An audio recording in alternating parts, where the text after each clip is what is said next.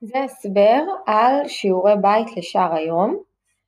אה, אז נתחיל משיעורי הבית בשפה שהאמת שכבר אנחנו אמורים לעשות אותם בבוקר, אז אם סיימתם איתי את עמוד 143 לאסף ירד דם בבוקר, אז אין לכם שיעורי בית בשפה היום, ולאלה שלא היו ולא או שלא סיימו, אז אני מסבירה מה עושים. אז לפתוח עמוד 143 בחוברת אה, צלילים מספרים. יש לכם סיפור, קודם כל ממספרים אותו וקוראים אותו. אחרי שקראתי את הסיפור, אני כותבת את, ה, אה, את שם הסיפור למעלה, בשורה. לאחר מכן יש לי שלוש שאלות. אני עונה תשובה מלאה לשאלות. למה הכוונה? שואלים אותי, למשל, בשאלה 2, מה שאל אבא?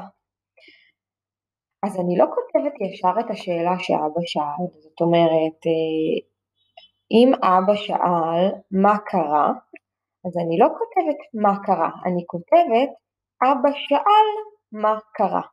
זאת נקראת תשובה מלאה.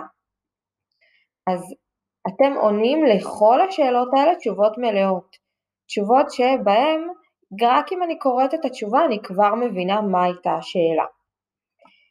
אה, אז זה מה שעושים בשל, בשלוש השאלות האלה בעצם, ולמטה יש לכם, המשפטים התבלבלו, כתבו אותם בסדר הנכון וסמנו נקוד, נקודה בסופם. את הנקודה הזאתי שאנחנו כותבים בסוף המשפט אנחנו נכתוב גם בסוף, השאל, בסוף התשובות לשאלות שכתבנו למעלה, אוקיי? תמיד בסוף משפט צריכה להיות נקודה. אז אמ, בואו נעשה את התרגיל הראשון ביחד. על, נפל, הספסל, אסף.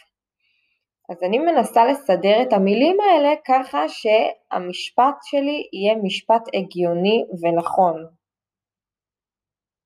אוקיי? אז מי נפל? קודם כל מי יכול ליפול?